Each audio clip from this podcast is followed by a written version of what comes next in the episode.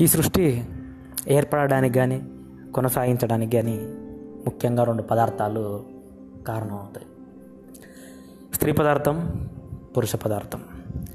సింపుల్గా చెప్పాలంటే ఆడ మగ. ఆడదంటే సృష్టికి ప్రతి సృష్టిని ఏర్పరిచేది.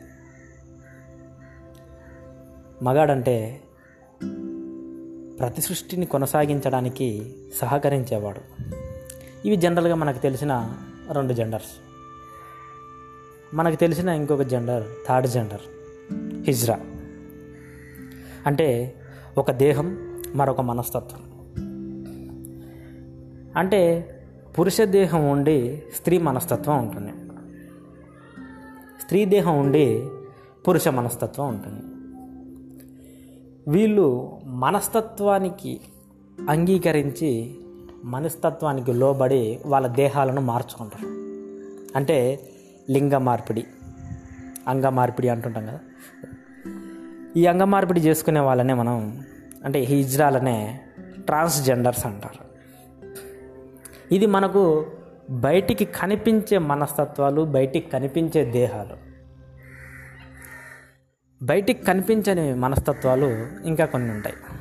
అందులో ఒకటి నపుంసకుడు.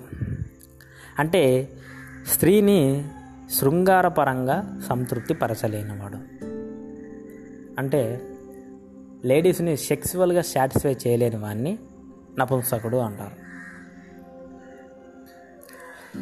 అలాగే గే అని. అంటే మగాడు తన సెక్సువల్ కోరికలన్నీ మగాడితోనే తీర్చుకోవడాన్ని గే అంటారు. అలాగే లెస్బియన్ అని కూడా ఉంటుంది ఆడవాళ్ళలో. ఆడది సేమ్ జెండర్తో అంటే మరొక ఆడదానితో లైంగికమైన కోరికలు తీర్చుకోవడాన్ని లెస్బియన్ అంటారు. ఈ గే కానీ లెస్బియన్ కానీ ఆపోజిట్ జెండర్తో కూడా సెక్స్ చేస్తారు. అది సాటిస్ఫైగా కానీ వాళ్ళకు సేమ్ జెండర్తో చేయడం అంటే బాగా ఇష్టం అన్నమాట. ఈ నపంసకులు కొజ్జాలు సెక్స్ లైఫ్ని ఎంజాయ్ చేయలేరు. అంతేగాని సేమ్ జెండర్తో సెక్స్ చేయరు.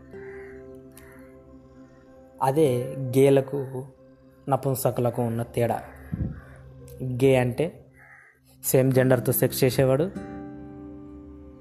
నపుంసకుడు అంటే ఆపోజిటర్ జెండర్ను సెక్సువల్గా సాటిస్ఫై చేయలేనివాడు ఈ ఇజ్రాలకు కానీ కొజ్జాలకు కానీ గేలకు కానీ చాలా తేడా ఉంటుంది. అదేది మనం తెలుసుకోకుండా అన్నీ కలిపేసి తిడుతుంటాం. కానీ ప్రతి మనిషి పుట్టుకతో మగాడిగానో ఆడదానిగానో పుడుతుంది. ప్రతి పురుషుల్లోనూ స్త్రీతత్వం ఉంటుంది. అలాగే స్త్రీలోనూ ప్రతి స్త్రీలోనూ పురుషతత్వం ఉంటుంది. అది హెచ్చు తగ్గులైనప్పుడే ఈ తేడా అనేది వస్తుంటుంది.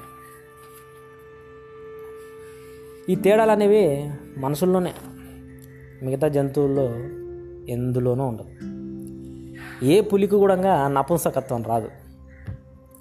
ఏ సింహం కూడా గే సెక్స్ చేయదు. ఏ జింక కూడా లెస్బియన్ సెక్స్ చేయదు. ఇదంతా కేవలం మనుషులకే. ఇది మన కామానికి మన తెలివికి మన విచిత్రమైన కోరికలకు నిదర్శనం.